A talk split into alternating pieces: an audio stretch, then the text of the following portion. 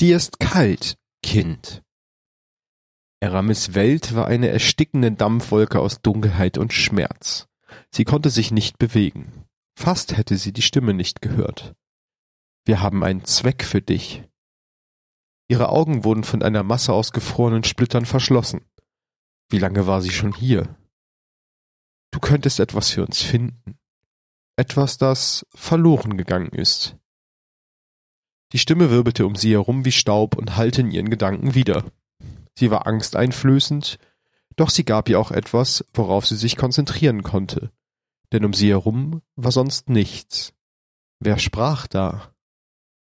Antworte, sagte die Stimme in einem überzeugenden und befehlenden Ton. Eramis zögerte. Gleich darauf wurde ihr Wahrnehmungsvermögen unklarer und sie spürte, wie sich die drückende Dunkelheit erneut um sie hüllte. Hier gab es keinen Kampf. Sie hatte keine Wahl. Sie erinnert sich an ihr Volk. Ja, dachte sie. Der Schmerz verschwand. Versammle jene, die dir dienen, doch sei dir bewusst, dass du uns dienst. Ein Schwall aus Bildern durchflutete ihren Verstand. Ranken aus tintenschwarzem Rauch, die sich durch die Sterne zogen. Geheime Gefäße, die sich zwischen lange vergessenen Schätzen versteckten. Ein Flüstern, das zu einem Brüllen wird. Die große Maschine, die langsam erwache. Und plötzlich erschienen von allen Seiten Splitter aus Eis. Arask saß im Herzen seiner Catch, nur das von warmem Glühen seines Bildschirms beleuchtet wurde. Sein Blick war finster, als er eine weitere Reise durch das Themis-Asteroidenfeld mit Hilfe einer Viertelladung Fla Phasenglas kartierte. Dieser Job würde sie gerade einmal mit genügend Treibstoff für die Reise versorgen, und die Ätherreserven waren gefährlich niedrig. Wie lange könnte seine Crew noch? Er richtete seine Aufmerksamkeit auf ein blinkendes Licht. Er hörte Stimmen auf einem lange verstummt gewesenen Kanal. Arask lernte, le lehnte sich in seinem Sitz nach vorn. Während er sich bewegte, knarzte das alte Leder. Er tippte mit einer, mit seiner knochigen, mit einer seiner knochigen Klauen auf dem Bildschirm. Die Nachricht war direkt und gnadenlos.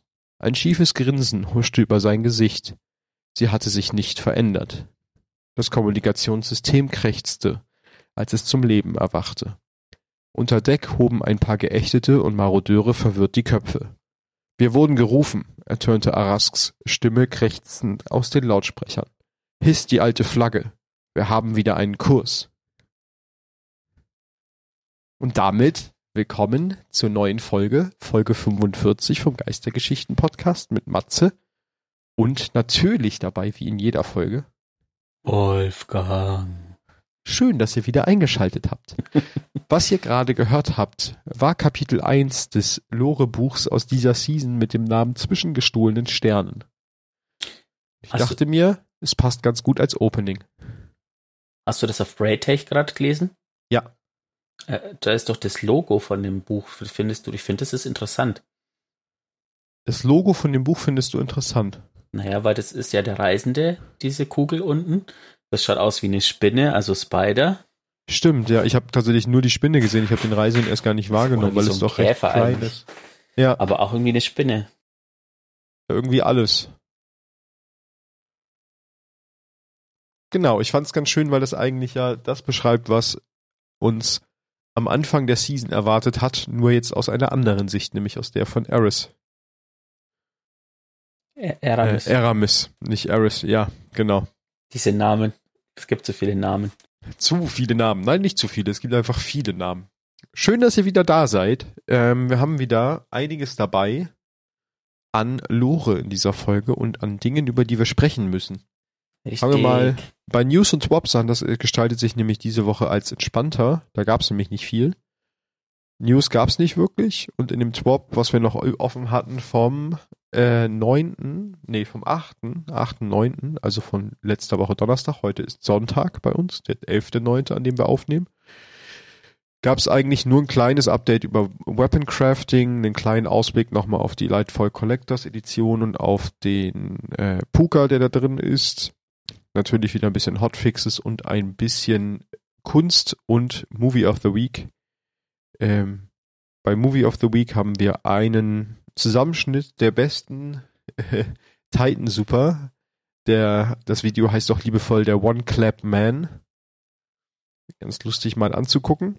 Und als zweites haben wir das, also von, ich sage ja immer netterweise die Creator dazu, von dem guten Ed Freakes Fire auf Twitter gepostet.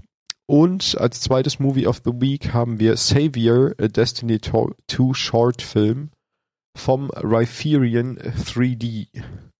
Ist auch ganz nett gemacht. Ja. Das ist eine PvP-Montage. Nein. Aber die finde ich gut. Das ist eine gute PvP-Montage. Ja, aber eine andere PvP-Montage. Naja, der, der haut Hüter zusammen. Natürlich ist das PvP. Jein. Es ist PvE im PvP-Style. Jetzt appreciate doch mal, dass ich eine PvP-Montage Okay, ich finde das find. super, dass du eine PvP-Montage gut findest.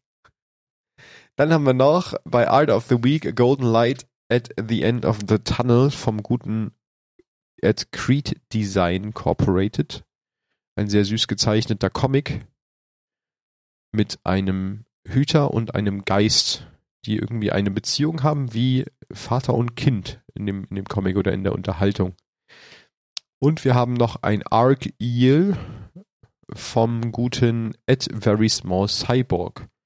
Was ein, ja, was genau ist das? Ein Arcus-Wurm, der die No Time to Explain Waffe umrankt, in gezeichnet. Ja, und das war auch schon der Inhalt des Bobs. Also, wie gesagt, diesmal nicht so viel Inhalt drin, was aber auch nicht schlimm ist. Was gibt's noch Neues? Äh, ähm, am Moment. Hm. Jetzt muss ich schnell selber nachgucken, ich weiß nicht mehr genau.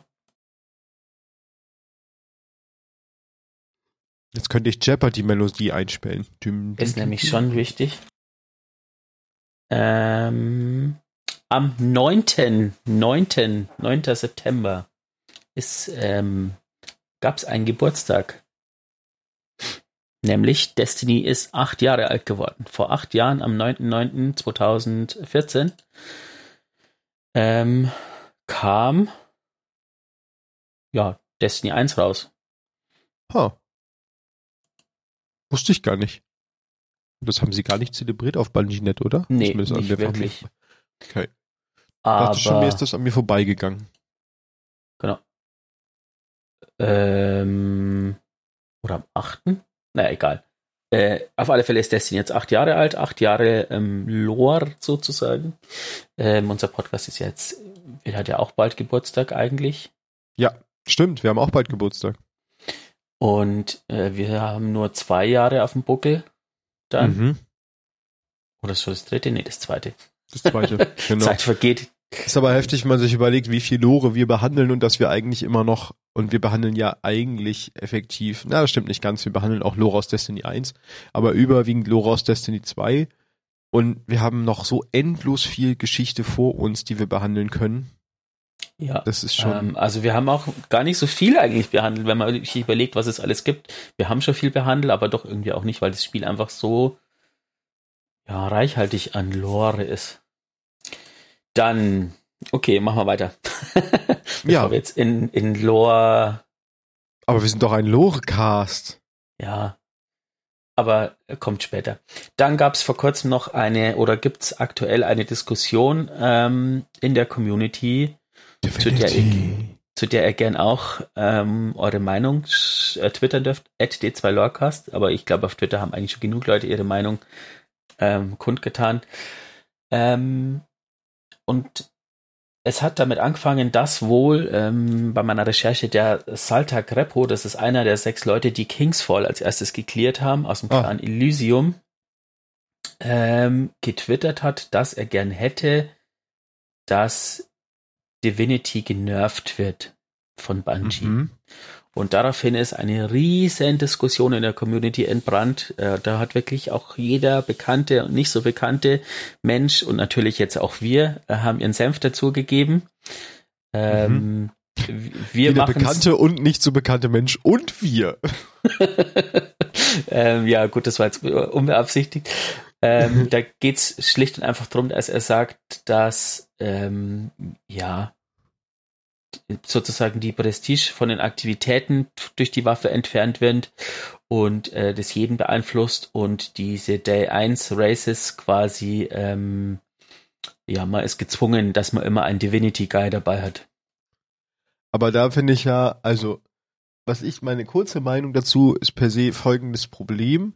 Divinity muss ja so stark sein, dass den Schaden, den die Gruppe mehr macht, wenn sie einen Divinity-Träger dabei hat, das kompensiert, was der Spieler, der die Divinity trägt, normalerweise an Schaden machen würde. Sonst würde sie einfach nie genutzt werden. So. Das ist ja das, was die Leute, glaube ich, nicht verstehen, dass ähm, man zwar mehr Schaden macht, aber weniger Schaden macht. Was, hä, wie meinst du jetzt mehr Schaden? Jetzt komme ich nicht mit. ähm, es gibt diverse Debuffs im Spiel, die Ach jeder so, Boss ja. quasi immer auf jeden Boss machen kann. Die ja. Divinity macht einen sehr konstanten und die Leute nutzen die Divinity, weil es einfach die Bosskämpfe einfacher machen, weil du statt auf so einen kleinen Spot irgendwie, ich halte genau. meine Dings in Der die Kamera, so dass ihr das alles schön sehen könnt, die, also mich, ihr könnt mich ja nicht sehen, aber die Divinity macht halt so ein riesen Ding hin, wo du drauf schießen Ein riesen Ding macht die Divinity. Und wenn man das nicht trifft, dann sollte man vielleicht, ähm, ja, sich irgend so einen Schießtrainer zulegen. Hm. Ja, das ist tatsächlich eher das. Also es geht gar nicht primär meistens bei der Divinity, zumindest eher bei, bei vielen Spielern um den erhöhten Schaden. Der ist natürlich auch sehr immens, sondern eher um den erhöhten Crit-Spot. Gerade bei Bossen, die vielleicht doll wiggeln oder echt einen sehr, sehr beschissenen Crit-Spot haben. Ja, aber deswegen, also für mich hat sich diese, diese mit dem Divinity Nerven halt eigentlich schon erledigt damit, dass sie ja so stark sein muss, dass die Leute insgesamt mehr Schaden machen, als wenn der Spieler einfach selber Schaden machen würde. So, das ja. ist halt, das muss halt so sein, sonst kannst du die Divinity gleich entfernen, wenn das nicht mehr so ist. Ich denke mir keinen auch, Nutzen. Äh, ich denke mir auch, wieso sollte ich eine Waffe irgendwie nicht so stark machen, für die ich eine ganze Quest mache und dann noch im Raid ja. gehe und mit sechs Leuten diverse Rätsel im Raid löse. Stimmt, ja. Ähm, nicht unbedingt einfach sind, wenn du das in der Gruppe machst, die da nicht so fit ist, weil du einfach am Schluss das unter Zeitdruck machen musst mhm. dieser letzte Schritt, und dann noch den Boss legen musst mhm. äh, und keinen Checkpoint hast, das heißt, wenn du irgendwie rausfliegst oder so, hast du Pech gehabt, wieso darf die Waffe dann einfach nicht ein kleines bisschen stärker sein? Sehe ich genauso. Also ich finde auch nicht, dass die irgendwie genervt gehört. Gerade weil sie eine der Waffen ist, eine der letzten Exotics, die mit einer sehr aufwendigen Questreihe ähm, einhergehen im Verhältnis zu denen, die jetzt so zuletzt rauskamen. Was ein gutes Stichwort. Ja. Und es gibt Spieler, äh, also ich will jetzt kein beleidigen und sagen, ihr seid nicht gut, aber es gibt einfach Spieler, die können das nicht mit äh, Waffen hin und her wechseln und dann alle zwei Sekunden eine Granate schmeißen und so weiter und so fort. Also wirklich genau. dieses Optimum an Schaden raushauen. Für die, und die sind auch, auch zufrieden, Post wenn sie den Divinity, Divinity benutzen. Ja, das stimmt. Es gibt halt auch Spieler, die sagen dann freiwillig, hey, nee, ich weiß, ich mache nicht so viel Schaden. Oder ich. Also, ne? Völlig übertrieben. Wenn Bungie tatsächlich die Divinity nervt, finde ich es ein bisschen traurig, dass eben wie so eine kleine Minderheit, äh, ja gut, Content Creator machen viel in der Community, aber trotzdem. Ähm, ich könnte mir, also was ich das Einzige, worauf ich mich frei einlassen könnte, wenn jetzt, sage ich mal, von den Pros viele dagegen sind, dass gerade bei Day One Raids das so genutzt wird, dann deaktiviert sie für Day One Raids. Ja. So, dann ist es halt in den Day One Raids, ist, ist sie raus, aber ansonsten bleibt sie halt einfach, es bleibt ja alles so, wie es ist ob du da bist ja. und nicht. Dann so, mit den, den, den Meme auch bedient. Genau, ich, ich wollte eine klassische Überleitung, Überleitung machen, denn wir waren ja bei Raid Exotics und welche, die leicht zu haben sind oder auch nicht. Diese Überleitung können wir perfekt nutzen, um über das eine Thema zu sprechen, was wir letztes Mal noch nicht angesprochen haben. Nämlich den Kingsfall Raid. In der Reworked Version. Ähm, oh, in der Dest Genau, in der Destiny 2 Version. Wir durften Oryx mal wieder treffen. Und wenn wir es gut gemacht haben, haben wir ihn auch so richtig getroffen. In seinen Bauch rein, weil da ist sein Crit-Spot. Dazu später mehr. Fangen wir an. Ich glaube, du, nee, du warst ja nicht beim Day One dabei. Ähm, wir haben mhm. natürlich auch intern mal wieder den Day One, Day One versucht und sind kläglich irgendwann gescheitert aufgrund von zu wenig Schaden. Ähm, Hättet ihr mal eine Divinity mitgenommen? Ja, da erzähle ich gleich auch noch was drüber, aber erstmal fangen wir vorne an.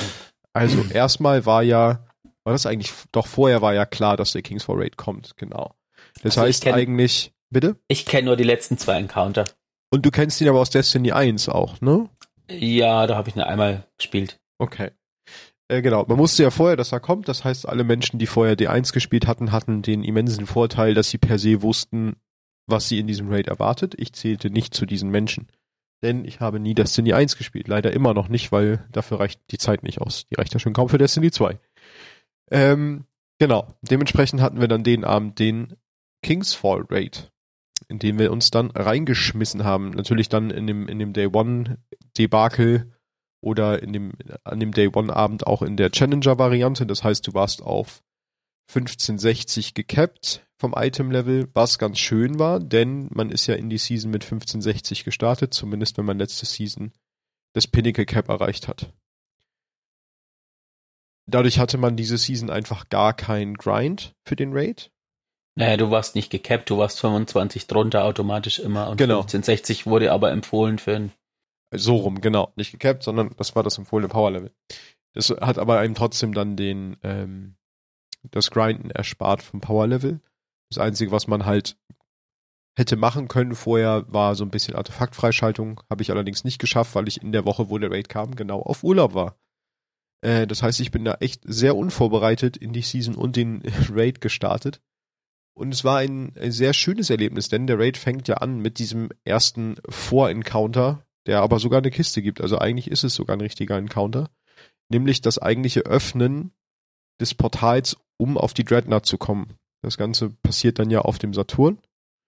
Und äh, das erste Event besteht ja daraus, dass man Orbs einsammelt in einem Gewölbe, würde ich es vielleicht nennen, in einem Schargewölbe. Diese dann bei Statuen dankt. Das Ganze macht man sechsmal. Und dann öffnet sich ein großes Scharportal.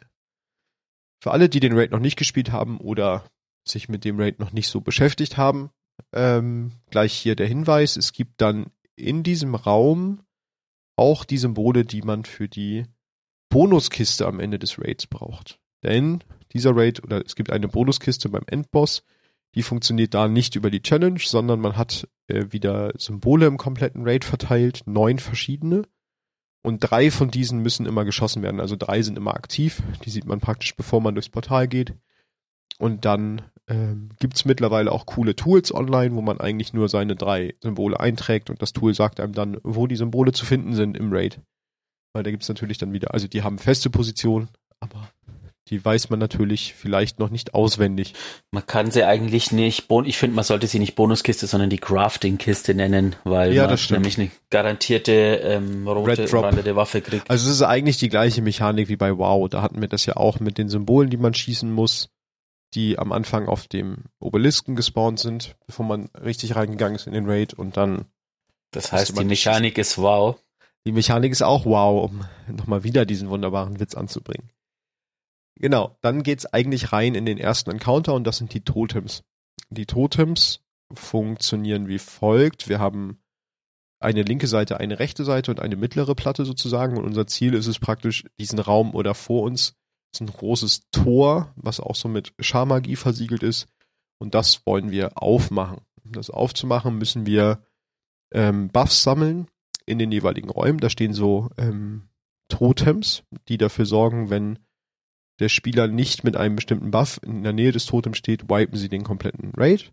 Das heißt, die Spieler sammeln ihre Buffs ein, stellen sich dahin und wenn man mit diesem Buff Kills macht, also Ads cleart, kriegt man ein Buff, einen anderen Buff, der hochsteckt. Den kann man dann, also dann muss ein einer von den anderen, das sind halt zwei Dreierteams, eins links, eins rechts, dann müssen die praktisch einen anderen Buff sammeln, noch eine Hexe und einen Ritter töten, um dem ersten Spieler, der reingelaufen ist, wieder den Buff abzunehmen und so weiter. Und der kann dann seine, seine, ähm, seine gesammelten Stacks abgeben und das macht man so lange, bis man, ich glaube, wir haben mal ausgerechnet 250 oder so von den Stacks abgegeben hat insgesamt als Sechsergruppe. Dann öffnet sich der Raum für den nächsten Encounter. Der ist auch gar nicht so dramatisch, der Encounter, der ist so ein bisschen Einspielsache. Es gibt hier auch zwischendurch mal ein Viereck-Oger, das war aber auch schon das Schlimmste, der ist eigentlich recht entspannt. Und dann kommen wir zum ersten und bei uns den Abend am Day One auch zum letzten Boss, den wir von dem Raid gesehen haben, nämlich zum War Priest. Der ist dann nämlich direkt schon in dem Raum dahinter. Das fand ich sehr befremdlich, ähm, weil man das aus Destiny 2 Raids gar nicht gewohnt ist, dass man von einem Bossraum einfach nur durch eine Tür geht und direkt in dem nächsten Bossraum landet. Normalerweise hat man bei Destiny 2 Raids immer Laufweg dazwischen. mit Erkundungen und so. Und da war einfach so Encounter vorbei. Okay, hallo beim nächsten Encounter. Das war sehr verwirrend. Ja, der War Priest, der war auch ganz spannend. Der war auch gar nicht so schwer zu erknobeln, den Amt. Also da haben wir uns ein bisschen lang aufgehalten mit diesem, mit diesem Glyphenrätsel. Denn es gibt dort, der ist erstmal per se immun, wie ja viele Bosse in Destiny. Dann kommen ganz viele Ads, Ads, Ads. Und dann irgendwann startet eine Glyphenphase. Denn in diesem Raum gibt's drei Platten, drei Schar, so wie diese Hexenrituale. So sehen die ein bisschen aus, nur als Bodenplatten, also ein Stück kleiner. Und wenn man auf diese drauf geht, ähm, hat man vor sich stehend noch drei Säulen, die dann Teile von diesen Säulen können leuchten. Das sieht man aber nur, wenn man auf einer der Platten steht. Und da geht's halt drum, dann so eine Glyphensequenz zu erknobeln, wie praktisch die Leute auf diese drei Platten rauflaufen müssen, damit man dann die Schadensphase triggert. Das hat bei uns Ewigkeiten gedauert. Also ich glaube, wir waren bestimmt anderthalb, zwei Stunden dabei, diesen Boss zu probieren. Ähm, weil wir einfach super lang gebraucht haben, um zu verstehen, wie dieses Plattenrätsel funktioniert. Und letztendlich haben wir es dann aber irgendwann rausgehabt. Und der Boss macht nach der Schadensphase halt immer, oder der, beziehungsweise hinter dem Boss hängt so eine fette besessene Fäule.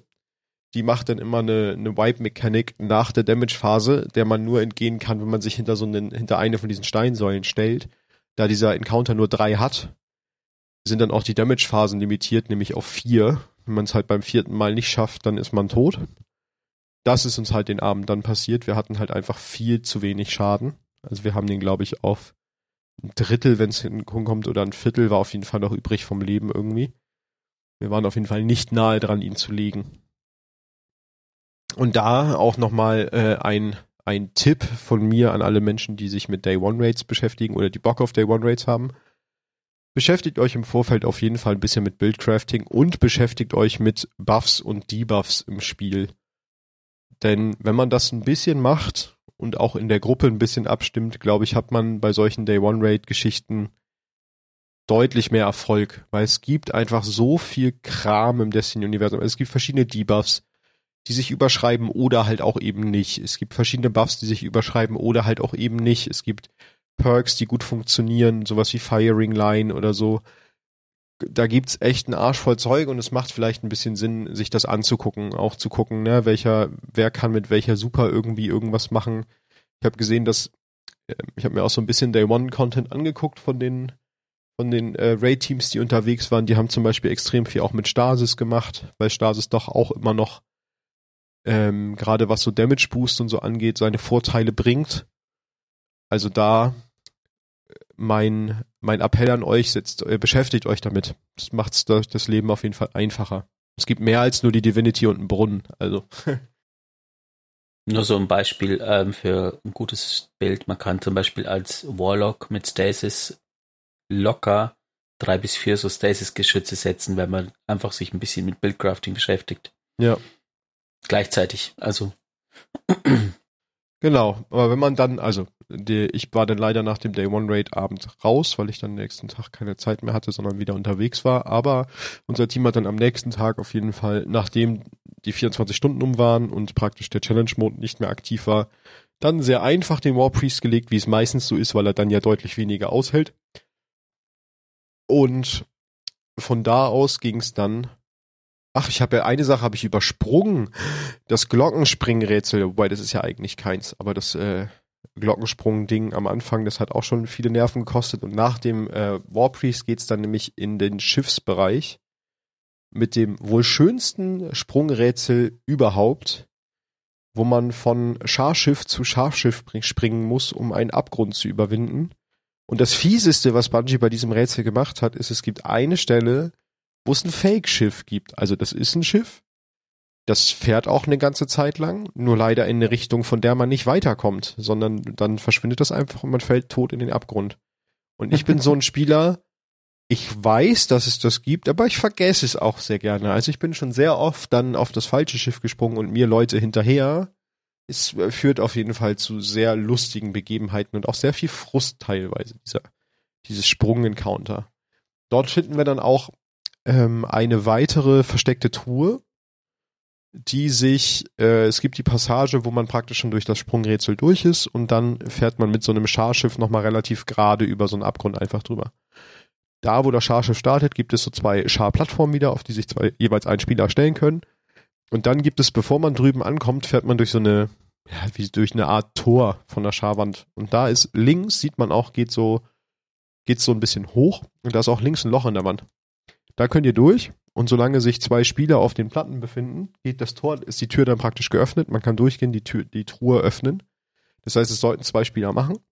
Denn auf der anderen Seite von der Schlucht gibt's auch wieder zwei Platten, wo sich zwei Spieler dann draufstellen können, um sozusagen die Tür offen zu halten für die, die noch hinten sind und vorher Türöffner gespielt haben. Genau. Danach kommen wir zum Oger. Ich weiß seinen Namen gerade gar nicht mehr. Golgoroth. Golgoroth, genau. Golgoroth fand ich, hat, es war irgendwie ein ganz cooler, cooler Fight, weil der irgendwie so ein bisschen, bisschen Chaospotenzial hat, aber auf einem, auf einem ganz netten Niveau. Denn Golgoroth ähm, hat, und das hat, glaube ich, sonst kein Boss in keinem Raid, vielleicht fand ich ihn deswegen auch so gut, eine Akromechanik. Und zwar eine Akromechanik, die mit Absporten funktioniert. Klassisch WoW-Menschen kennen äh, das nur zu gut. Ähm, denn Golgoroths Crit-Stelle oder beziehungsweise Akro-Pull-Stelle ist sein offener Rücken. Abgesehen davon, dass dieser Oger äh, eklige Spinnenbeine hat. Und wenn er aus dem Boden, aus seiner Pfütze kommt, denkt man auch zuerst, da kommt einfach eine riesige Spinne raus und dann ist es halt einfach ein Oger mit Spinnenbeinen auf dem Rücken, auch sehr lustig. Ähm, und so muss man halt zwei Spieler haben, die sich immer die Agro hin und her spotten, denn wenn man die Agro hat, läuft halt wieder ein Timer runter. Wenn der Timer auf Null ist, ist man tot. Ähm, die anderen vier Spieler kümmern sich darum, Golgoroth in den Bauch zu schießen. Dies gilt, geht allerdings nur, wenn man vorher so eklige, schleimige Dinger vom Himmel runterschießt, die dann unten platzen und eklige, schleimige Flecken hinterlassen. Und natürlich stellen wir uns wieder gerne in eklige, schleime, schleimige Flecken rein, denn sie geben uns die Möglichkeit, Schaden an einem Boss zu machen. Ähm, das Ganze machen wir dann ganz lange. ähm, und dann liegt Golgoroth irgendwie auch. Die Wipe-Mechanik brauchen wir jetzt nicht erwähnen. Die findet ihr schon selber raus. Ähm, und dann geht's weiter in die Endboss-Arena letztlich. Ähm, ach nee, dann geht's erstmal durch ein Labyrinth, in dem es noch eine zweite Truhe gibt, eine zweite versteckte sozusagen. Denn auch in diesem Labyrinth gibt's wieder äh, die klassischen Scharplatten. Und wenn man die in der richtigen Reihenfolge aktiviert, spawnt im Zentrum des Labyrinths eine weitere Platte. Da könnt ihr aber einfach Google bemühen, um die Reihenfolge rauszufinden. Es sind fünf Platten. Und dann geht's nämlich nach ein bisschen weiterem Gelaufe in die Endboss-Arena und da geht's dann aber erstmal an die Kinder von Oryx. Zwei Schwestern, zwei Hexen, die wir wegprügeln wollen, die per se natürlich auch erstmal Damage-immun sind. Und da gibt's dann auch wieder diese vier Platten.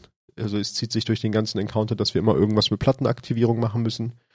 Und hier kommt dann auch eine entscheidende Mechanik, die dann beim, bei Oryx auch zum Tragen kommt, nämlich dass immer eine Platte aktiviert wird. Der Spieler, der dem, der zu dieser Platte eingeteilt wurde, geht drauf, sieht dann den Toland über einer anderen Platte, dort geht ein Spieler drauf. Ein dritter Spieler wurde in der Zeit schon in eine andere Dimension versetzt. Ähm, der dann erscheinen für den so lustige Platten in der Luft, also so Plattformen, über die er rüberspringen kann, von Platte, von Start zu Endplatte, dort was einsammeln. Das Ganze machen wir dreimal. Beim dritten Mal kriegt man ein Relikt, mit dem man praktisch eine der Schwestern ihre Immunität klauen kann. Dann machen alle fleißig Schaden auf die Schwester, die dann offen ist. Das Ganze wiederholt man nochmal für die andere Schwester und dann sollten die eigentlich liegen. Und dann kommen wir zum Big Boss Oryx, den ich, wo ich sagen muss, der Encounter ist einer der besten Auftritte eines Raid End Bosses. Also der hat so ein bisschen Vibes wie ähm, Last Wish. Nur dass er bei Last Wish nicht Riven bei uns auftaucht, sondern wir bei Riven. Aber das war so ein ähnlicher Moment, wo man da einfach durch die Platten runterfällt und halt dieses riesige Viech sieht. So ähnlich ist es bei Oryx halt auch, weil er taucht halt dann einfach, also man ist halt auf so einem Balkon-ähnlichen, in so einer Balkon-ähnlichen Arena auf der Dreadnought und sieht halt den Saturn und einfach taucht dann so ein riesiger Oryx einfach vorne am Ende der Arena auf, aus dem Nix und guckt dich halt mit seiner hässlichen Visage an. Das ist schon ein, ein sehr cooler Auftritt von ihm auf jeden Fall. Genau. Guckt euch dazu mal ähm, das World's First Rennen an, äh, damals aus Destiny 1 und vor allem der Clan, ähm, der gewonnen hat. Ich weiß gerade den Clan-Namen nicht. Ähm, da war T-Rex und Mr. Bro, äh, Professor Broman mit dabei. Ähm, T-Rex arbeitet jetzt bei Bungie übrigens, also so schnell kann es gehen. ähm, und guckt euch mal die Reaktion von denen als, als Oryx auftritt. Das ist einfach Gold wert. ja, das glaube ich. Also das war schon, das war schon echt cool. Oryx, äh, der Bossfight an sich verläuft mh, eigentlich sehr ähnlich dazu, wie die Hexen vorher verliefen, außer dass Oryx halt einmal so rumschwebt, auf eine Platte haut, die damit aktiviert. Dann haben wir wieder diese Plattenmechanik, zwei Leute auf Platten, einer läuft. Das Ganze wieder dreimal. Ähm, dann eine Damage-Phase bei Oryx. Und danach haben wir noch so, und das fand ich ganz lustig, hier kommt dann so eine Zwischenphase, bevor man die, das Ganze wiederholt. Und hier gibt's immer random eine von zwei Zwischenphasen. Das fand ich ganz nett, dass das nicht fest ist, sondern dass wir hier eine Auswahl haben. Denn es gibt einmal eine Phase, wo wir so Bomben fallen lassen die ganze Zeit, während wir einfach da sind. Das halt bedeutet natürlich, dass dann alle Leute wie wild durch die Gegend rennen, damit sie nicht in den Bomben stehen und sterben. Und eine zweite Phase ist, wo Ulrich so eine, so eine besessenen Kuppel macht, wo praktisch ein Abbild von ihm drinne ist, ähm, was wir auch töten müssen. Das äh, fand ich ganz nett, dass es da so einen Random-Faktor gibt, auch wenn es nur eine 50% Chance von zwei verschiedene sind, aber ist eine ganz nette Mechanik. Und wenn wir auch den gelegt haben, dann haben wir die Chance auf eine sehr mächtige Waffe. Zumindest habe ich gestern mal ein Video drüber gesehen und die boshafte war, Berührung. War baff, dass sie aktuell nicht das Meta dominiert, weil sie soll ja auch jetzt doch sehr mächtig sein, sogar noch mächtiger als in D1-Zeiten, so wie ich es aus dem Video also, rausgenommen habe. Ich kann dir sagen, dass sie sich sehr gut anfühlt. Ja, danke. Ich kann das noch nicht sagen, denn ich bin mal ich wieder. Ich habe nämlich natürlich, ähm, äh, ich glaube, das ist jetzt der zweite Raid, wo es so ist. Ich, das erste Mal war bei, beim Auge von morgen. Ja. Habe ich es auch gleich bekommen beim ersten Mal und jetzt eben die boshafte Berührung. Ähm, ist ein Scout-Gewehr, exotisch, Kinetic-Slot. Ähm, ich würde euch, ich würde es euch einfach mal kurz vorstellen und dann gehen wir äh, drauf ein ähm, hat die exotischen Perks boshafte Berührung. Das letzte Geschoss im Magazin verursacht Bonusschaden. Dabei entzieht es dem Waffenträger Lebenskraft, die sich dann wieder regeneriert. Das schnelle Besiegen von drei Zielen stellt die Gesundheit wieder her. Und mit Fäule aufgeladen, Präzisionstreffer entziehen dem Kämpfern Lebenskraft und laden eine Kugel der Dunkelheit auf. Ähm, dann steht in Klammern alternative Waffenaktion, aber das ist quasi das Nachladen, wenn man die Nachladentaste lang gedrückt hält ähm, und feuert, äh, kann man das volle Projektil verwenden, das die Kämpfer in Dunkelheit hüllt und sie vorübergehend blendet. Ähm, sie hat noch einen Cut, den man auch sich dann im Raid holen kann, im Basketballfeld. Genau, man muss jetzt also, dazu noch nicht. Ja, okay. Dann sagen wir noch nichts dazu. Ähm, genau, und dann bekommt die noch ähm, Schnelltreffer. Uh, genau, das heißt, ähm, schnelle Präzisionstreffer ähm, erhöhen die Stabilität und die Nachladegeschwindigkeit, wobei man in der Regel nicht nachladen muss bei dieser Waffe. Genau. Ähm, das ist tatsächlich so, wenn man mit der Waffe schießt, dann schießt man das Magazin leer und der letzte Schuss, der bleibt einfach immer drin oder also es geht quasi, bleibt bei eins stehen und jeder Schuss verbraucht dann quasi Lebensenergie. Ähm, wenn ich das richtig festgestellt habe, dann entzieht es nicht immer mehr Lebensenergie. Das ist ja bei irgendeiner anderen Waffe auch so. Äh, Tommys Streichholz. Genau. Ich. Da wird es irgendwann mehr. Mhm. Bei der ist es nicht so, das entzieht immer gleich viel Energie. Mhm. Was den Vorteil hat, dass man sich zum Beispiel in einen Brunnen oder in einen Rift stellen kann und dann kann man einfach pau, pau, pau, pau, pau, pau, pau. Ja. Ähm, genau. Es gibt ein Video, ich glaube, der Clan von Glad war das, die, die haben alle damit, Bosse damit gemacht, ne? Genau, und das ist relativ stark. Ähm, es ist vermutlich auch beabsichtigt zu stark und ich denke auch nicht, dass das in naher Zukunft genervt wird, weil ähm, ja, macht keinen Sinn. Ja. Die haben ja Erfahrung damit aus Destiny 1, also ähm, ja, ich denke, wenn mehr Leute das haben, also vielleicht müsste man das tatsächlich mal testen. Ich glaube, nächsten Mittwoch bin ich beim Raid mit dabei, da kann ich es ja mal testen, da kann man immer die Schadenszahlen angucken. Das fände ich gut. Mach du mal einfach nur mit der beim Boss dann Schaden und guck mal, ob du. Also müsst ihr euch mal wipen, einmal auf jeden Fall. Dass ihr mal seht, ja. wie der Schaden im Verhältnis zu normaler Bewaffnung ist. Weil letztendlich reden ich, wir immer noch von der Kinetikwaffe, ne? Mit Kinetik-Muni. Also das muss man auch dazu sagen. Ja. Also endlose ich, Muni. Was ein bisschen merkwürdig ist bei der Waffe, ist das Waffensymbol im Inventar. Das schaut irgendwie nicht gut aus. Okay. Ähm, ich bin mir auch nicht sicher, ob es das Destiny 1 Symbol ist und das einfach irgendwie nicht reinpasst in den Destiny 2 Stil sozusagen. Mhm. Aber ähm, ja, das finde ich schaut merkwürdig aus. Dann hat die Waffe natürlich noch einen Lore-Text, den ich euch vorlesen würde. Lass sie jeden Peitschenhieb, jeden Fluch, jede boshafte Berührung, die sie mir zugefügt haben, spüren. Eris Morn. Hier bin ich, mit der Macht, aus den dunkelsten Geheimnissen meines Feindes eine Waffe zu schmieden, die ihn in seinem Innersten verwunden kann. Was bleibt mir also übrig, wenn ich mir die Innerlichkeit dieser kalten, kalten Fragmente anschaue, erblicke ich blinde, sich windende Kreaturen. Jene Wunde, äh, jede Wunde, die sie hinzufügen, spürten sie selbst. Jedes Stück, das sie aus dem Licht beißen, verschlimmert die tobende Leere hinter ihren widerlichen Mäulern, statt sie zu füllen. Die Stimmen sind so laut wie immer. Meine Albträume sind genauso bitter. Meine Kohlraben, mein kohlrabenschwarzer Hass brennt genauso heiß. Aber jetzt fühle ich etwas anderes. Könnte es vielleicht sein? Nein, das lehne ich ab. Ich werde diese Waffe bauen. Mhm. Im Zuge dieser Waffe möchte ich eine kleine Diskussion vom Zaun brechen, die durch ein Video vom guten Evan F. Äh, angeregt wurde bei mir. Denn der neue Raid ist jetzt nach nicht WoW, doch WoW auch und nach, wie hieß der davor? The Vault of Glass. Genau, Vault of Glass. Der dritte Raid, wo es eine Raid-Exo gibt, die man, für die man nichts tun muss. so, außer den Boss zu legen. Natürlich gehört da auch was zu. Aber man muss gar nichts tun. Man muss keine Quest machen, man muss keine Geheimnisse lüften, man muss nichts errätseln.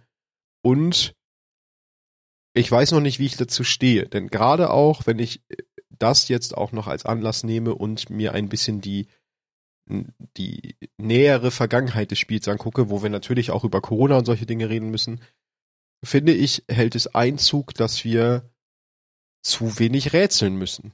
Und zu wenig knobeln und zu wenig fancy Shit mit der Community machen müssen, wenn ihr versteht, was ich meine. Denn ich habe da neulich gerade mal drüber nachgedacht und bin dann wieder an dieses äh, Korridore der Zeiträtsel in meinem Kopf gestoßen. Mhm. Was das ein super geiles Ding war für die Community. Und ich glaube, der Grund, warum wir jetzt hier überhaupt sitzen, weil wir da irgendwie so ein bisschen äh, unsere Begeisterung für genau. dieses Rätseln und die Lore zueinander entdeckt haben und ähm, uns hingesetzt haben und mitgerätselt haben. Und ja, jetzt haben wir einen Podcast. Richtig, das war so mit der ausschlaggebende Grund. Und ich finde es so ein bisschen schade. Also ich kann, es ist immer so ein Zwiespalt. Weil zum einen gibt es Spieler, die das nicht wollen, nicht können, keine Zeit haben, solche schwierigen äh, Rätsel oder schwierige Quests zu machen. Das ist immer die eine Seite. Das heißt, man muss so ein bisschen die Casuals im Blick behalten. Andersrum finde ich gerade diese Komponente mit komplexen Rätseln und Sachen, wo die Community dran arbeitet und schweren Quests für Exos auch total herausfordernd und gut. Und ich finde, die fehlt aktuell so ein bisschen. Denn wir hatten eigentlich jetzt, ja, die letzte Waffe, die wir, glaube ich, über eine Quest erspielt haben, war die Xeno in dem Pit of Heresy. Ja, und, und halt die Divinity. Das und die, die Divinity, das, das gleiche genau. Add-on. Ja, gleiches Add-on. Und seitdem haben wir keine Exo-Quest mehr für eine Exo gehabt. Ja, doch, eigentlich schon. Äh, die, die ganzen Missionen, die es da jetzt gab, also die Hawkmoon, die Stimmt, ja, die schon, ja, du hast recht. Aber ja, okay, das nehme ich zurück. Also wir hatten schon noch Quests, aber es ist lange her, dass wir die letzte wirklich gute äh, Exotic Quest hatten für eine für eine exotische Waffe. Und, und die aktuelle, wie heißt die, die gerade drin ist, die Mission? Welche Mission? Ähm, da, wo wir immer nur die Champions klatschen für das Pinnacle. Ach so, die, ach stimmt, da gibt's ja auch eine Exo, die habe ich schon wieder ganz verdrängt. Ähm, Vox Obscura. Genau. So, aber wie steht ihr denn dazu? Hättet ihr, also was sagt ihr gerade in Bezug auf dieses Raid Exo? Hättet ihr es lieber, wenn ähm, das weiterhin so ist, dass man einfach über den RNG-Faktor den die Exo beim Boss kriegt? Oder werdet ihr auch für eine Exo-Quest oder für ein bisschen Gerätsel zu haben? Also ich stelle euch beides zur Auswahl. Einfach für ein bisschen Aufwand, um diese Exo zu bekommen. Schreibt uns das mal auf Twitter. Also ich fände gut, weil ich muss gerade an Aga Scepter denken. Ja. Das, das war, war, eine ja coole Quest, stimmt, das war auch eine Questreihe und die war echt gut.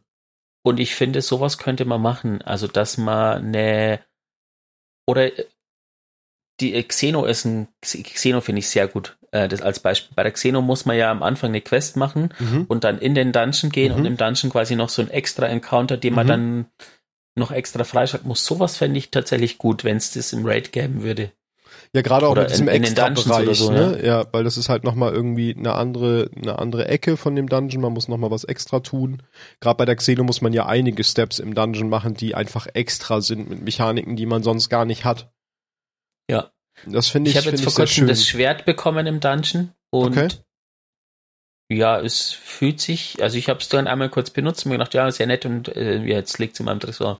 Ja, das ist es halt, dadurch, dass du es über so einen RNG-Faktor einfach kriegst.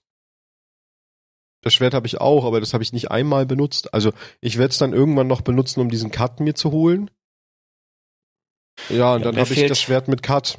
aber spielen werde ich dann zum trotzdem Beispiel nicht. die die aus Wow, die Exo, ich weiß gar nicht, wie die heißt. Das äh, Pulsgewehr. Ja, mir auch. Ich bin ja seit Deepstone Crypt einer der Menschen, oh, aber stimmt nicht ganz. Bei ähm, Vault of Glass habe ich die Mythoclast relativ schnell gekriegt. Aber sowohl in Deepstone Crypt war ich irgendwo bei 50 Runs. Jetzt bei WoW bin ich auch bei 40 Runs und habe die Waffe immer noch nicht. Ich hoffe, Kingsfall wird nicht in die gleiche Kerbe schlagen. Eigentlich müsste jetzt aber Kingsfall wieder wie Vault of Glass sein. Das heißt, eigentlich müsste ich sie jetzt wieder schneller kriegen. Dann wäre es immer so wir, Wechsel. Ja. Wir halten euch auf dem Laufenden. Wir machen eine Podcast-Abfrage äh, jede genau. Folge mit. Matze, hast, hast, du die Waffe gekriegt? Nein. Äh, genau, und was mich, was mich eigentlich auch zum, zum Nachdenken gebracht hat, ist, dass ich auch im guten Video vom Evan ähm, wird auch ein bisschen über die, wie bekomme ich die Waffe in Destiny 1 geredet. Und da muss man natürlich auch wieder vergleichen. In Destiny 1 war ein Exos ja was ganz anderes. Das war ja ein reines RNG-Gewitter und mit einer Drop-Chance von, keine Ahnung, super niedrig, dass die ja einfach, dass du überhaupt ein Exo kriegst. Und da war ja die, die, die Waffe das erste Exo, was du über eine Questreihe freigeschaltet hast, soweit ich es verstanden habe, in Destiny 1. Also das erste, was du gezielt bekommen hast als Belohnung für etwas, was du getan hast. Vorher war es rein RNG. Du konntest zwar irgendwie, also du konntest nicht bestimmen, welches Exo du gekriegt hast, das war ein reiner RNG-Faktor, was dir gedroppt ist. Oder? Naja, die haben grundsätzlich, glaube ich, mit, ähm, nee, es gab vorher schon, aber ähm, dieses Add-on hat ja quasi ganz viel verändert im Spiel mhm. und da gab es ja auch noch andere Sachen, die dann dazu kamen. Ich weiß gar nicht, die Black Spindle, also die, der, der Vorgänger von der Whisper aus Destiny 1, ähm, da musste man auch in einer Mission auf einem bestimmten Schwierigkeitsgrad, wo dann eine extra Tür aufgegangen ist und dann ein extra Boss klatschen sozusagen, oh, okay. wenn man die Waffe kriegt.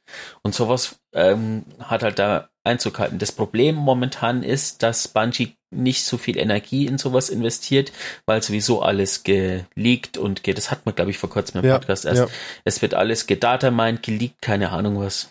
Ja, das ist immer so ein bisschen schade, das stimmt. Das, äh, natürlich. Das macht einem so ein bisschen Rätseln kaputt, aber letztendlich fände ich schade, wenn sie es dann trotzdem nicht machen, weil, und da sind ja wieder wir Spieler gefordert, ähm, ob wir uns solche Leaks durchlesen oder nicht und das damit auch unterstützen und verbreiten oder nicht, liegt ja an uns. Ich meine, die Leaks wird es immer geben, dafür ist einfach die das, Technik zu weit, als dass das man. Es liegt an uns. Es liegt an uns. Wow. Das ist der Titel der Folge. Es liegt an uns. Ja, und gerade deswegen, und was ich dann auch noch zum Raid sagen muss, es gab ja dann auch in D1, und das wundert mich tatsächlich bei dem Raid jetzt richtig, ähm, wir haben in jedem Raid irgendwelche Sachen, die man sammeln kann. Irgendwelche kleinen Secrets, die nachher dann noch irgendwie einen Titel freischalten oder eine Lore. Meistens beides. Haben wir beim Oryx Raid nicht. Wir haben nichts Collectible. Also wir haben keine Collectibles in dem Raid. Mhm, aber bei World of Glass gab es da glaube ich auch nichts, oder? Bei World of Glass gab's doch, da gab's die Collectibles. Bei WoW gab's ah, ja. keine. Stimmt. Bei WoW gab's doch, bei WoW gab's die Story-Snippets über den Raum, wo du schießen musstest. Das war ja, das auch war eine dumm. Art von mich. Ja, aber es war auch eine Mechanik, wo du zumindest noch Story freigeschaltet hast für den Triumph. Ja. Aber hier gibt's eigentlich gefühlt nix. Also kein, keine Stimmt. Collectibles, keine Mechanik, die du irgendwie nutzen musst, keine Wish-Wand, was auch immer.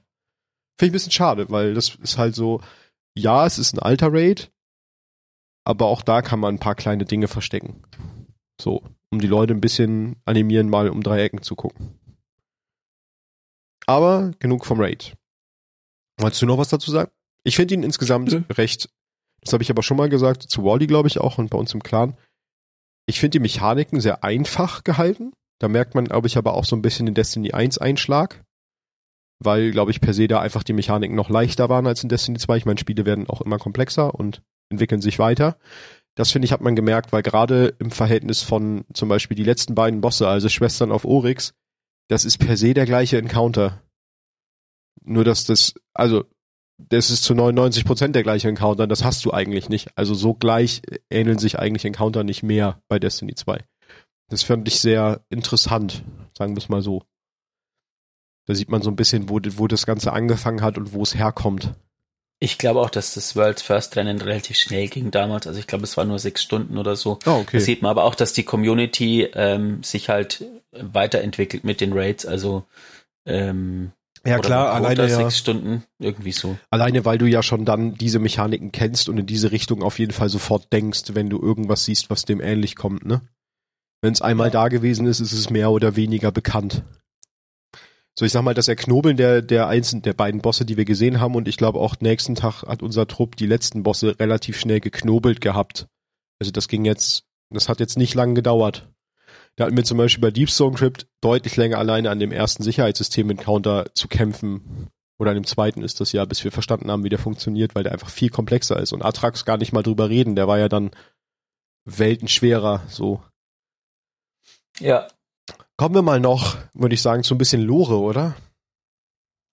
Ja. Ich habe noch zwei Dinge vorbereitet und dann haben wir wahrscheinlich noch gemeinsam zwei Dinge vorbereitet, weil ich äh, kenne uns ja und ohne dass wir uns abgesprochen haben, weiß ich trotzdem, was, was der andere tut. Oder wir wissen beide, glaube ich, was der andere tut. Ich fange mal mit was an. Ähm, ich habe zwei kleines, äh, zwei kleine Texte vorbereitet, die so ein bisschen. Ach, ihr werdet es hören. Ich erzähle da gar nicht so viel drüber. Ich erzähle vielleicht was hinterher drüber. Fangen wir an mit, also es sind zwei Waffen, das kann ich dazu sagen, aus dieser Season natürlich, weil sonst macht es keinen Sinn. Fange ich mal mit der ersten an. Meuterei Ausruf. Auf dem bombengeschwärzten Deck wurden die Anteile neu verteilt. Ethix hockte in dem Nest aus gehämmertem Stahl und verbogenen Drähten, das ihr Quartier bedeckte. Zögernd fuhr sie mit ihren Krallen um das Relikt und lauschte. Der verbeulte Stahl ihres Schiffs knarrte um sie herum und die Schrauben verbogen sich unter der Belastung der umgebenden Leere. Aber es gab keinen Grund zur Sorge. Ethix hatte es selbst gebaut. Schrottverarbeitung war bei den Elixni nichts Ungewöhnliches. Aber für Ethix war es eine Berufung. Nach dem Wirbelwind war ihre Crew den Trümmern der übereifrigen und unzureichend vorbereiteten Schiffe gefolgt, die zur Jagd auf die große Maschine aufgebrochen waren. Als sie das Treibgut sortierte, war es, als ob das Metall sprechen würde. Es sagte ihr, was es sein wollte, flüsterte ihr sein Schicksal zu. Im Laufe der Zeit wurden sie und ihr Schiff stark, gestärkt, gestützt durch die Überreste derer, die vor ihr kamen. Aber jetzt sprach dieser Fleck faseriger Schwärze in seinem Onyxgefäß, das selbst jetzt noch mit stoßweisem Licht pulsierte, mit eigener Stimme zu ihr. Und wenn sie sich anstrengte, das verzweifelte Flüstern zu hören, sprachen die Worte von ihrem eigenen Schicksal. Nein, mehr als das dem Schicksal aller Dinge. Ihr gefiel nicht, was es versprach. Dann schiebe ich gleich das zweite hinterher. Fernglas des Bootsmanns. Es gibt Formen am Horizont, die noch nicht gesehen werden sollen. Irix hat gute Augen. Ja. Das eine oben rechts ist trüb, filigran, eher schwach. Aber die anderen sind sehr gut. Und sehr scharf. Irix wartet, bewegungslos. Er schnuppert im dünnen Wind, prüft dessen Geschwindigkeit, geht auf das Ziel zu, gibt den Schuss ab. Irix trifft sein Ziel. Die Feinde geraten in Panik. Wieder. Wieder. Leise. Irix schickt seine Crew. Er beobachtet sie durch das Zielfernrohr. Einer nimmt mehr als seinen Anteil. Irix belehrt ihn. Der Körper fällt, Lektion gelernt. Wieder ist Stille. Erik sieht zu, wie die Crew die Truhe öffnet. Einer hält den Schatz in seinen zitternden Klauen hoch. Erik sieht das dunkle Glas. Er sieht das Objekt darin schweben. Er erkennt es. Er packt fest dazu und hält den Atem an. Eriks weiß, wonach Eramis sucht. Er weiß, was es wert ist. Er weiß, was sie zahlen wird. Eriks wird es versuchen. Damit zwei Lore-Texte, die sich damit beschäftigen, was wir gerade in der Season suchen. Und zwar beschäftigen sie sich mehr oder weniger damit, weil wir wissen eigentlich immer noch nichts, obwohl wir was erfahren haben. Wir wissen, dass es flüstert. Genau, das wissen wir aber auch schon vom guten Wally, der hat nämlich bei uns auf dem Clan uns auch äh, geschrieben, dass ihr euch, das könnt ihr auch mal tun, als kleiner Hinweis. Stellt euch mal dahin, wo ihr immer die Relikte abgebt und lauscht. Ja, creepy. ja. Und äh, gerade deswegen habe ich, weil du das geschrieben hast, die Tage, habe ich da gedacht, dass könnte man das, die beiden Texte auch sehr gut im Podcast vorstellen könnte, weil die sich halt genau damit beschäftigen. Ich habe auch noch einen Lore-Text und ein kleines Thema dabei.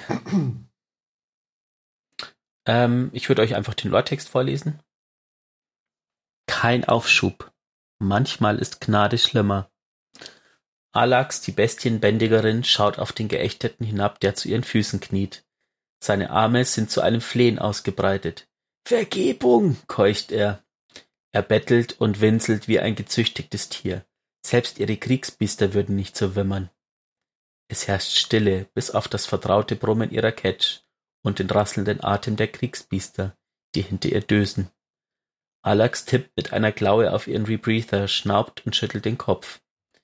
Der Geächtete fängt an zu zittern, als die Piratenfürstin mit den Fingern schnipst und ihre Kriegsbiester erwachen, sich langsam erheben und träge strecken, bevor sie sich an die Seite ihrer Herrin setzt. Das Depot auf Europa ist wegen deiner Unfähigkeit verloren gegangen, sagt sie zum Geächteten. Jetzt wird Misrax hinter uns her sein.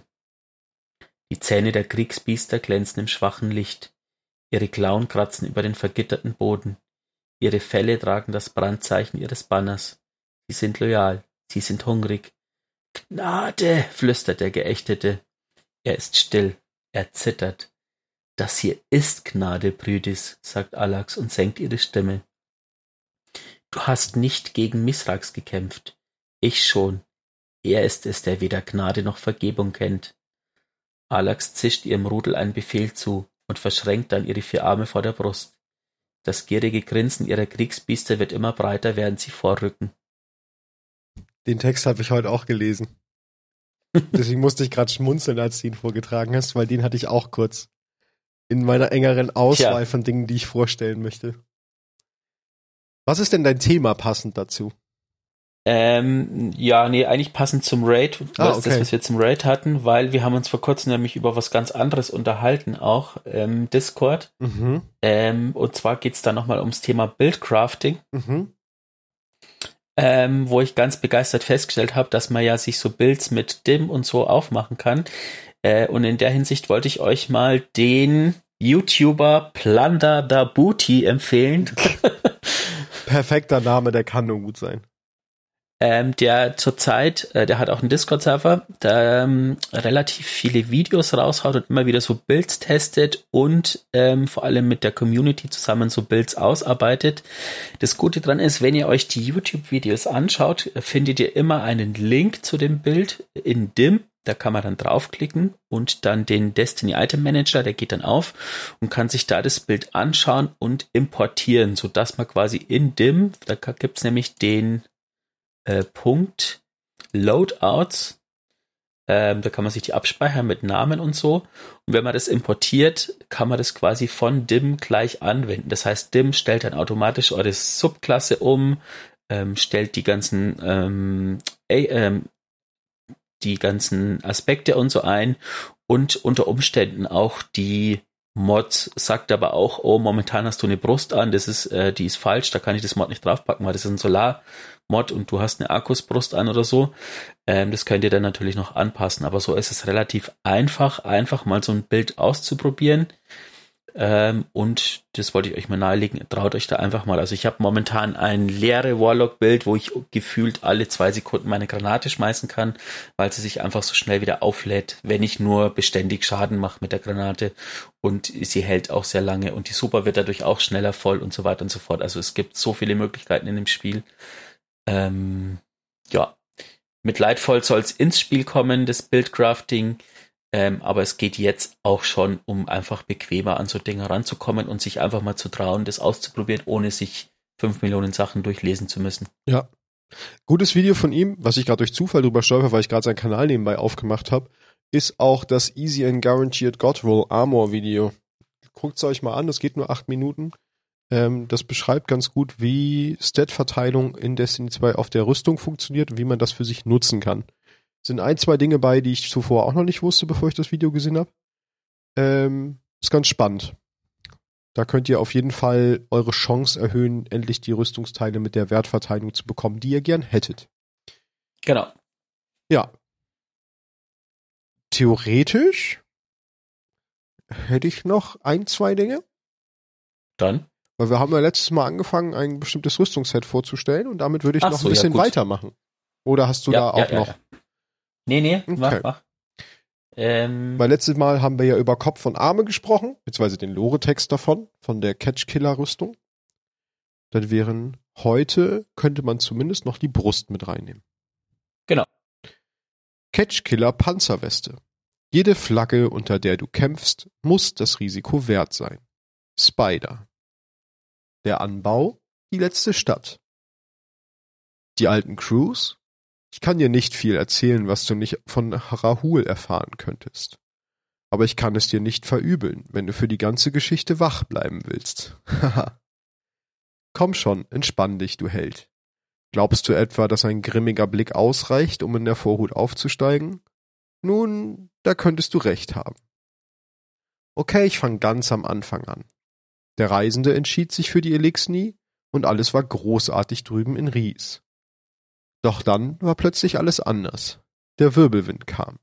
Die Pyramiden tauchten auf, der Reisende flog durch den Weltraum, und soweit ich das beurteilen kann, war das kein schöner Anblick. Eramis war dabei. Und, Ehre wem Ehre gebührt, sie rappelte sich auf, übernahm eine Crew und verfolgte den Reisenden. Sie mähte sich durch alles, was sich ihr in den Weg stellte und war fest entschlossen, ihn zur Strecke zu bringen. Und sie war nicht die einzige, die dieser Idee anhing. Ganze Flotten von Schiffen jagten den Reisenden. Es war eine gesetzlose Zeit. Ohne jede Hoffnung. Weißt du, ich war im dunklen Zeitalter hier. Und wenn es um dich herum nichts als Tod und Vernichtung gibt, kannst du immer noch ein Dach für dich finden oder in einem Schneefeld sitzen. Du kannst in einen Wald gehen und einen Moment der Ruhe finden. Ein kleines bisschen Frieden. Auf einem Schiff ist das nicht so. Da wird es immer schlimmer und man muss sich dem einfach stellen. Und das hat Eramis getan. Dazu braucht man eine ordentliche Portion Mut. Glaub ja nicht, dass ich hier Liebesgedichte an eine Schiffsdiebin schreibe. Wenn wir sie finden, werde ich ihr genauso schnell nachsetzen wie du. Aber wenn der große alte Reisende morgen vom Himmel herabkommen würde, du kannst deinen ganzen Tresor verwetten, dass wir ihm nachjagen würden.